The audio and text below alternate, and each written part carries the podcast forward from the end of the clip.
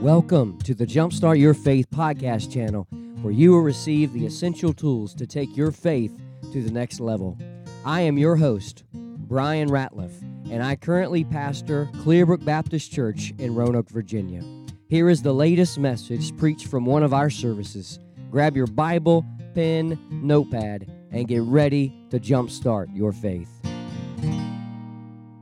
I have a question for you. I, wanted to, I want to settle all the debates through this question. It's a multiple choice question. Who is the GOAT? I'm talking about the greatest of all time. A.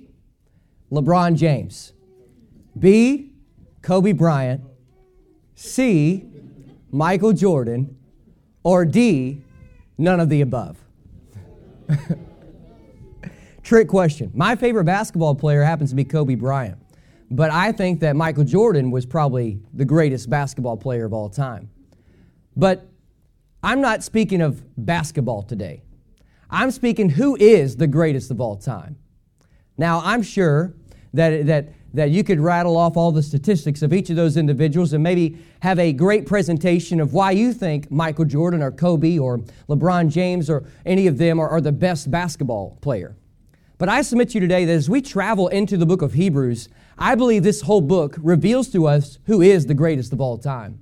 And as great of a basketball player, great as uh, individuals as some of these people might be, I believe that they do not compare to the greatness of the Son of God or Jesus Christ. Today, church, I want to share with you um, why I believe Jesus is the GOAT or the greatest of all time. Today, as we look into this passage, we see that as we look into this whole book, that Jesus is greater than everybody who's ever lived. And by the way, I'm pretty sure Jesus could take any NBA basketball player on the court if he wanted to. Um, but that's another conversation for another day. Today, I want to remind you that Jesus is better than the prophets. Jesus is better than Moses. Jesus is better than the angels. Jesus is better than Aaron, the high priest in the Old Testament, and Jesus is better than everybody else in this world who has existed, who is existing, and whoever will exist.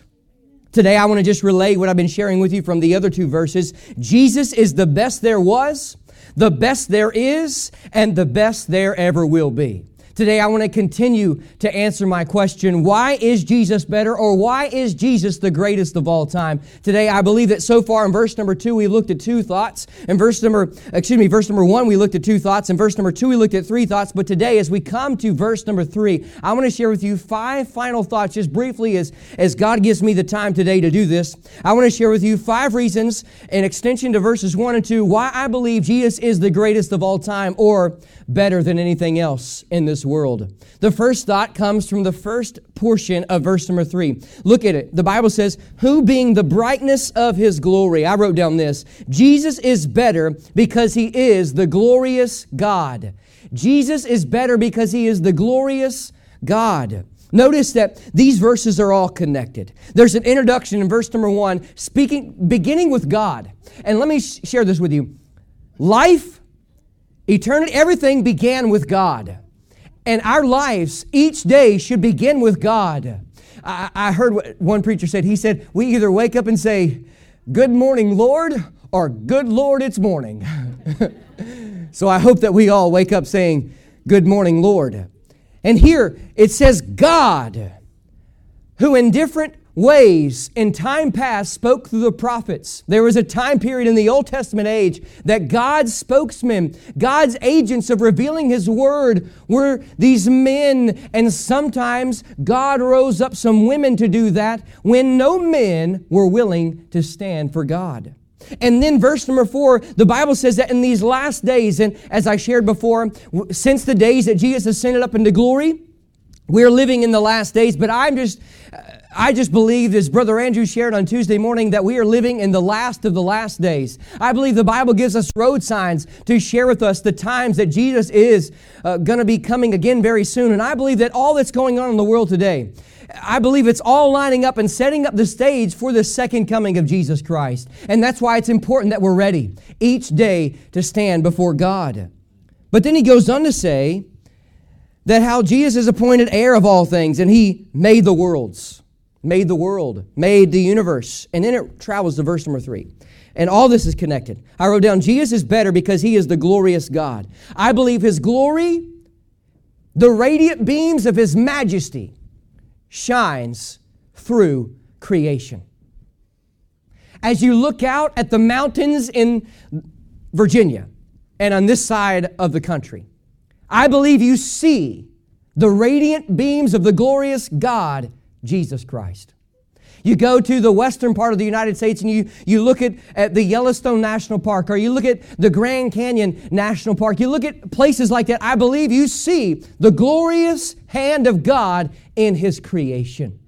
And by the way, I know last week we emphasized how Jesus is better because he is the creator God. And I want you to know this that one of the greatest evidence that there is a creator is the creation itself. The Bible says in Romans chapter 1 that the invisible things of Him are clearly seen from the creation of the world. Today, church, I believe that you, me, the animals, the plants, is all a reflection of the glorious hand of God in creation.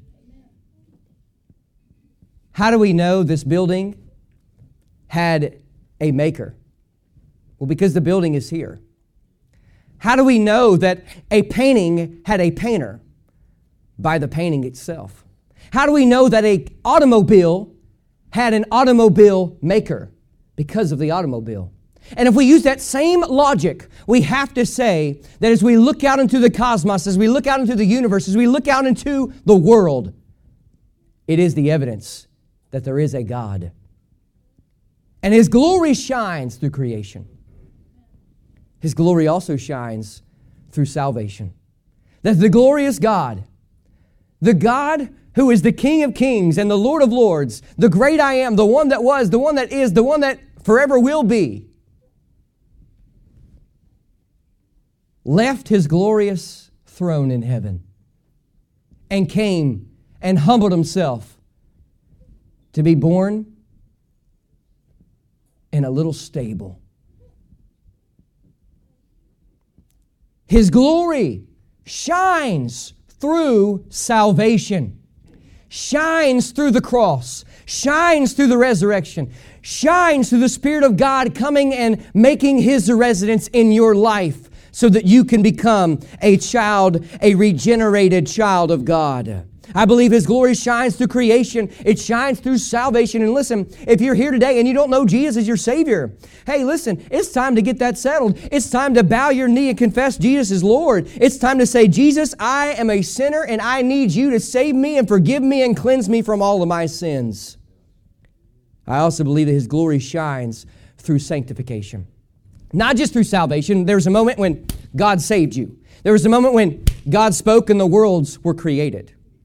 But then I believe that, that it begins after salvation, this process of sanctification. Yes, when we get saved, we are instantly sanctified and set apart from all the world, and now we're regenerated with the Holy Spirit of God. But then there's a process from the time that we get saved until the day that Jesus calls us home that He is forever conforming us more to the image of God. So hear me out now today. As a child of God, we can make the choice that for the rest of my days, I'm going to seek to get more conformed. I'm going to seek to be more like Jesus. Or we can make the choice and say, all right, I'm regenerated, but I'm going to put that on pause and I'm going to let the world conform me to their image.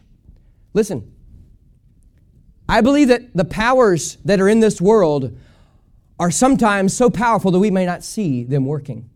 And see, Satan wants us to pull, he wants to pull us away from God, but the Spirit of God wants to pull us to God and even closer. So today, church, I want you to know this, that through the process of sanctification, we see the glorious hand of God in your life and in my life. That song we say, I that the Lord is still working on me. I'm not who I was. And today I know that, hey, I'm not who I used to be. And I know that Jesus is still working on me and I need a whole lot of work. And listen, before you get filled with pride, so do you. we all need work. The process of sanctification, the salvation and creation all reveal the glorious hand of God. Why is Jesus better? Because he is full of glory and full of splendor. He has more majesty than any NBA All Star, any Major League Baseball player, any athlete, any musician, anybody ever. He has more splendor than any king of any nation.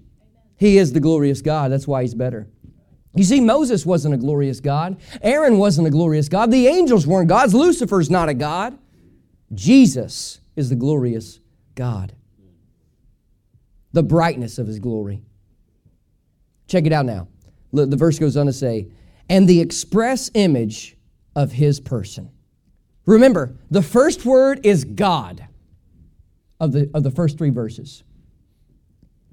And when he begins to speak about the Son of God, he says that the Son shines the brightness of the glory of God. And then it says that the Son is the express image of the person of God. So I wrote down this Jesus is better because he is the Almighty God. Jesus is better because he is the Almighty God. I want you to know this. I, am I'm pretty confident that we are all aware of this, but Jesus was not just a man, he was the God man. Jesus was not a God, as some people like to present him as. Jesus is the God incarnated in flesh. You say, well, how do you know that? Well, because the Bible clearly teaches that. And so, very briefly, I want to share with you several passages of Scripture. I haven't written down all of them in my notes here, and if you want them, I'll be glad to send you my notes. But, but I want you to draw your attention to Mark chapter 2. In Mark chapter 2, we see Jesus is in a, the city of Capernaum, and there he's teaching in somebody's house. And listen, he was, the Bible says he was bringing the word to them. And isn't that what we should be doing in the house of God?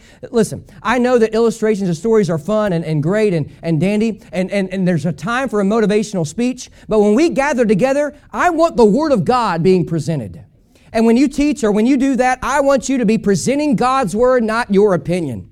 And so, when my opinion doesn't line up with God's word, let's go with God's word. When your opinion didn't line up with God's word, let's go with God's word. But then in Mark chapter 2, the Bible says that this place was so crowded, and there was a crippled man, a paralyzed man, and they brought him to the door. They couldn't get in, so they, they went on top of the roof and opened up the roof and, and, and brought the man down. And Jesus took note of the faith. And he said, Sons, thy sins be forgiven thee. And these, these religious people, they looked and they said, I'm just going to bring it into redneck English. Ain't nobody had the power of God to forgive sins but God Himself. When those people said that, they were saying that if you can forgive sins, you are God in the flesh. In John's gospel, not just Mark, but John declared Jesus was God. In the first verse of John's letter of the, of the, of the Gospel of John, he says, In the beginning was the Word, and the Word was with God, and the Word was God.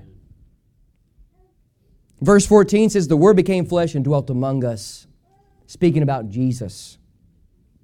And John chapter 5, verse number 18, I want to read this verse to you. John's Gospel, chapter 5, verse 18. Maybe you can take a middle note of it. But it says these words It says, Therefore, the Jews sought the more to kill him, because he not only had broken the Sabbath, but said also that God was his Father. Check it out now, making himself equal with God. John chapter 8 and verse number 58. The Bible says this Jesus said unto them, Verily, verily, I say unto you, before Abraham was, I am. Remember Moses? Remember when God said, Hey, hey uh, uh, Moses, I want to use you in that burning bush. And, and Moses, he, he, he, uh, he uh, ha, ha, had a stu- stuttering problem, okay? He couldn't speak very clearly. And he said, Hey, it is, it's okay. I'm going to use you. I'm going to raise up another guy who's going to speak for you. And then Moses says, Well, hey, when I get down uh, back to the congregation of Israel, who should I tell him sent me? Say, I am that I am sent you. And Jesus says this He says, Before Abraham was, I am. When Jesus said, I am the way, the truth, and the life, when Jesus said, I am the resurrection and life, when Jesus said, I am the door, when Jesus said, I am the true vine, when Jesus said, I am the good shepherd, he was literally saying, Hey, I am that I am. I am Almighty God. John's Gospel, chapter 10 and verse 30, it tells us this I and my Father are one. John chapter 14, the, the great verses that we use about the mansions in glory. But in John chapter 14 and verse number 9, the Bible says, He that has seen me has seen the Father. In John's Gospel, chapter 20, verses 28 and 29, we read about Thomas, and he said, My Lord, and check it out now, he said, My God. Thomas declared Jesus was God in the flesh. Romans, Paul also, not just John, not just Mark, but, but Paul believed that Jesus was God. In Romans chapter 9 and verse number 5, this is a verse that, that I've just recently been, uh, that the, the Lord revealed to me, even though I've read through Romans countless times. It says this, it says, who are the fathers of and of whom are as concerning the flesh Christ came, who is over all, God bless forever. Paul says that Jesus was God who's blessed forever. In Philippians chapter 2, verses 5 through 11, we read that great heavenly hymn where the Bible says that he thought it not robbery to be equal with God. In Colossians chapter 1, verses 15 through 19, we read about how, how God created the world and Jesus was the one who did that. So therefore, Jesus is God. The Bible says in 1 Timothy chapter 3 verse 16 it says great is the mystery of godliness God was manifested in the flesh. In Titus chapter number 2, the Bible says, looking for that great and glorious appearing of our God and Savior, Jesus Christ. And then our book that we're studying, the very first chapter here in verse number 8, it says, But unto the Son he saith, Thy throne, O God.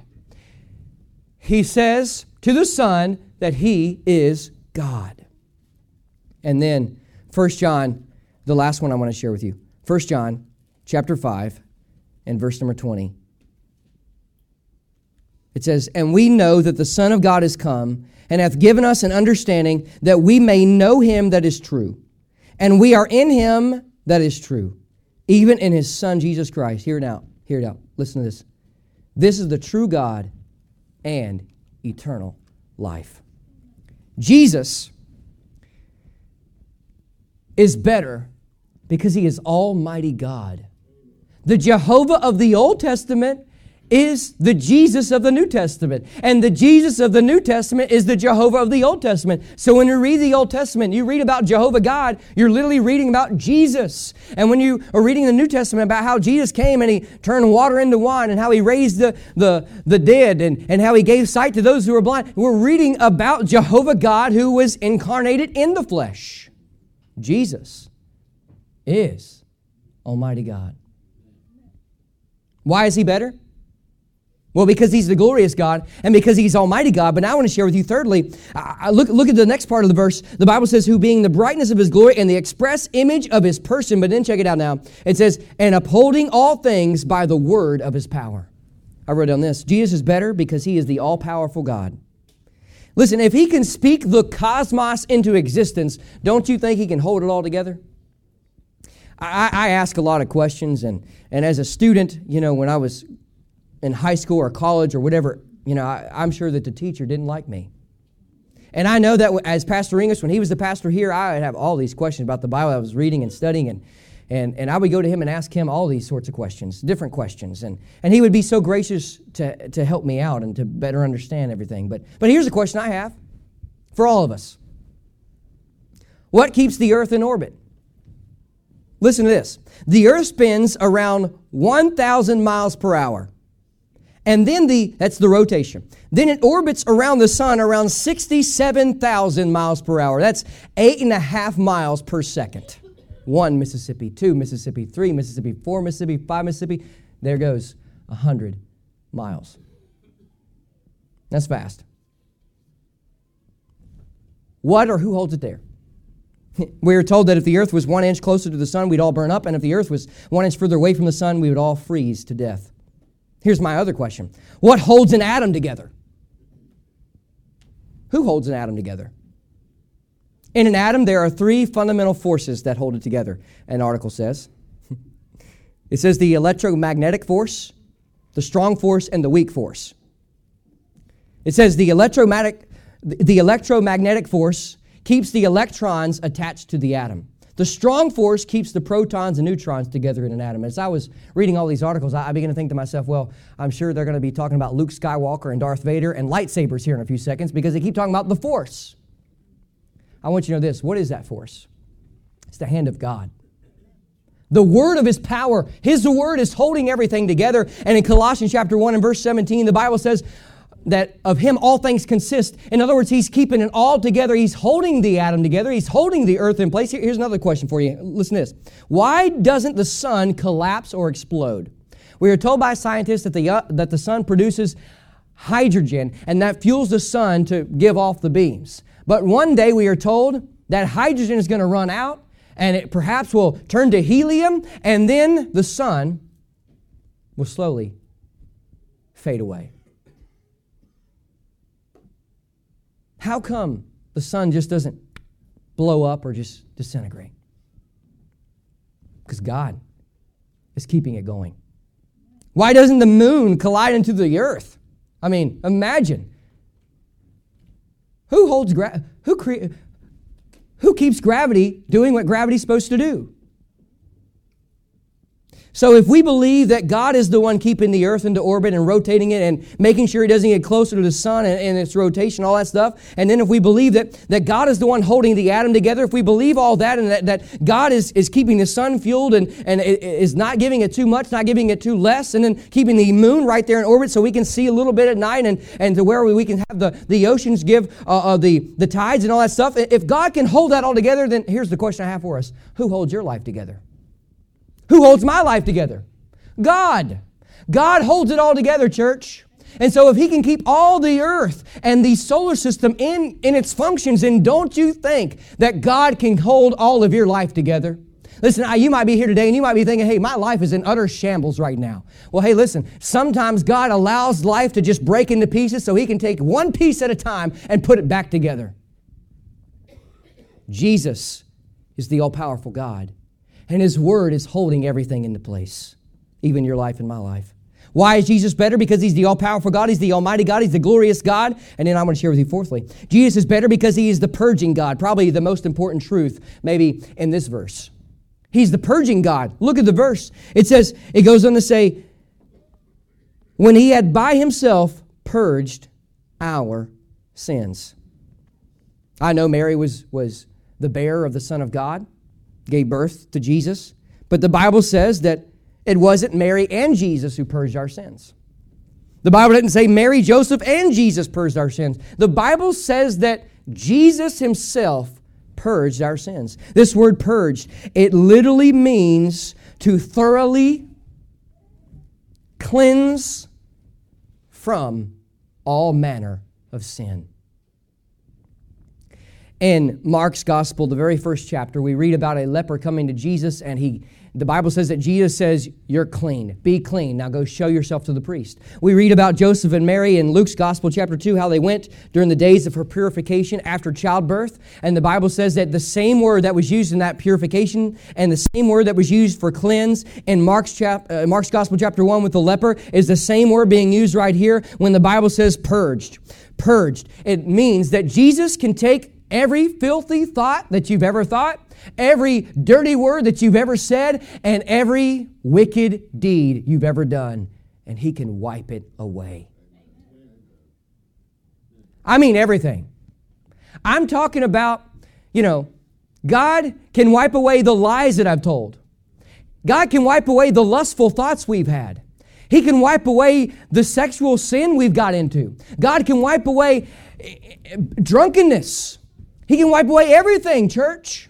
And today he has the power to do that. And so when the Pharisees were looking at him and saying, Hey, hey, if you can really forgive sin and cleanse us from our sin, then you've got to be God. Well, listen, church, newsflash, he was God. And he's able to forgive you of your sins. And here the truth that I believe the writer of Hebrews is conveying right here in the gate of this chapter, right in the beginning, he's saying this that if you are lost, if you need your sins forgiven, Jesus is the only one that can do it. I know that some of you guys are pretty cool. Yeah, you're awesome. But you can't forgive me of my sins. And I know that I can't forgive you of your sins. Only Jesus can do that. That's why he's better, because he is able to purge you from your sins. You see, He loves us so much that He will accept us as we are. But when we come into His presence and we receive salvation, we are forever changed and conformed to His image. And then we begin that Christian life. Look at the last part of the verse. It says, sat down on the right hand of the majesty on high. Here's what I wrote down the fifth thought Jesus is better because he is the exalted God. Jesus is better because he is the exalted God. You know, this kind of phrase right here about sat down at the right hand of God, we read about Jesus standing, he's at or he's seated at the right hand of God. Occurs about 16 times in the New Testament. In my mind is like, well, if Jesus is God, then why is he seated beside God? You ever had that question? It's a fair question. And here's what it means. When the Bible says that Jesus sat down on the right hand of God or he's at the right hand of God or standing, it literally means that he had, it's, it's a figure of speech, church, that he has the equal position, equal honor, equal power, and equal authority as the one sitting on that throne. That, that God's throne is Jesus' throne, and Jesus' throne is God's throne because they are one. It's interesting that the only time Jesus is standing at the right hand of God is when Stephen in the book of Acts chapter 7 was being stoned after preaching that message to the, to the Jewish people. And the Bible says that he stood there, and there's been a lot of commentators try to say, hey, what does that mean? Well, I, I, I kind of lean with one of, one of the individuals, and they, and they, they kind of made this suggestion that, that when Jesus stood, he was receiving Stephen through the persecution, he was accepting the way that he preached the message and that he was delivering him from that persecution through the agent of death and coming up into glory. Powerful.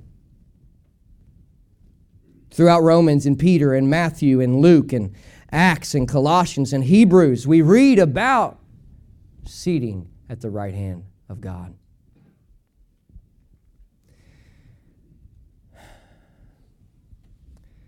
Isaiah chapter 14 and Ezekiel chapter 28, we read about Lucifer. We read about how he was consumed with himself. He was consumed with pride, and he wanted that seat. And the Bible tells us that he led a revolt that took about one third of the angelic beings with him. And the revolt was so strong, he was trying to get that throne where God was. And the holiness of God and the judgment of God threw him out of heaven. I say that to say this that the throne where God sits, it will only be occupied by him. I can't sit there. You can't sit there. Satan can't sit there. It's his throne. And he will rule. And as we read about the majesty on high, we know that the Bible teaches that he is going to come and rule and reign here on the earth in the days to come. And let's prepare for that. So, may I ask you again who is the GOAT? A. LeBron James. B. Kobe Bryant. C. Michael Jordan? Or D? None of the above. D is the right answer if you're wanting the right answer. Jesus is the greatest of all time.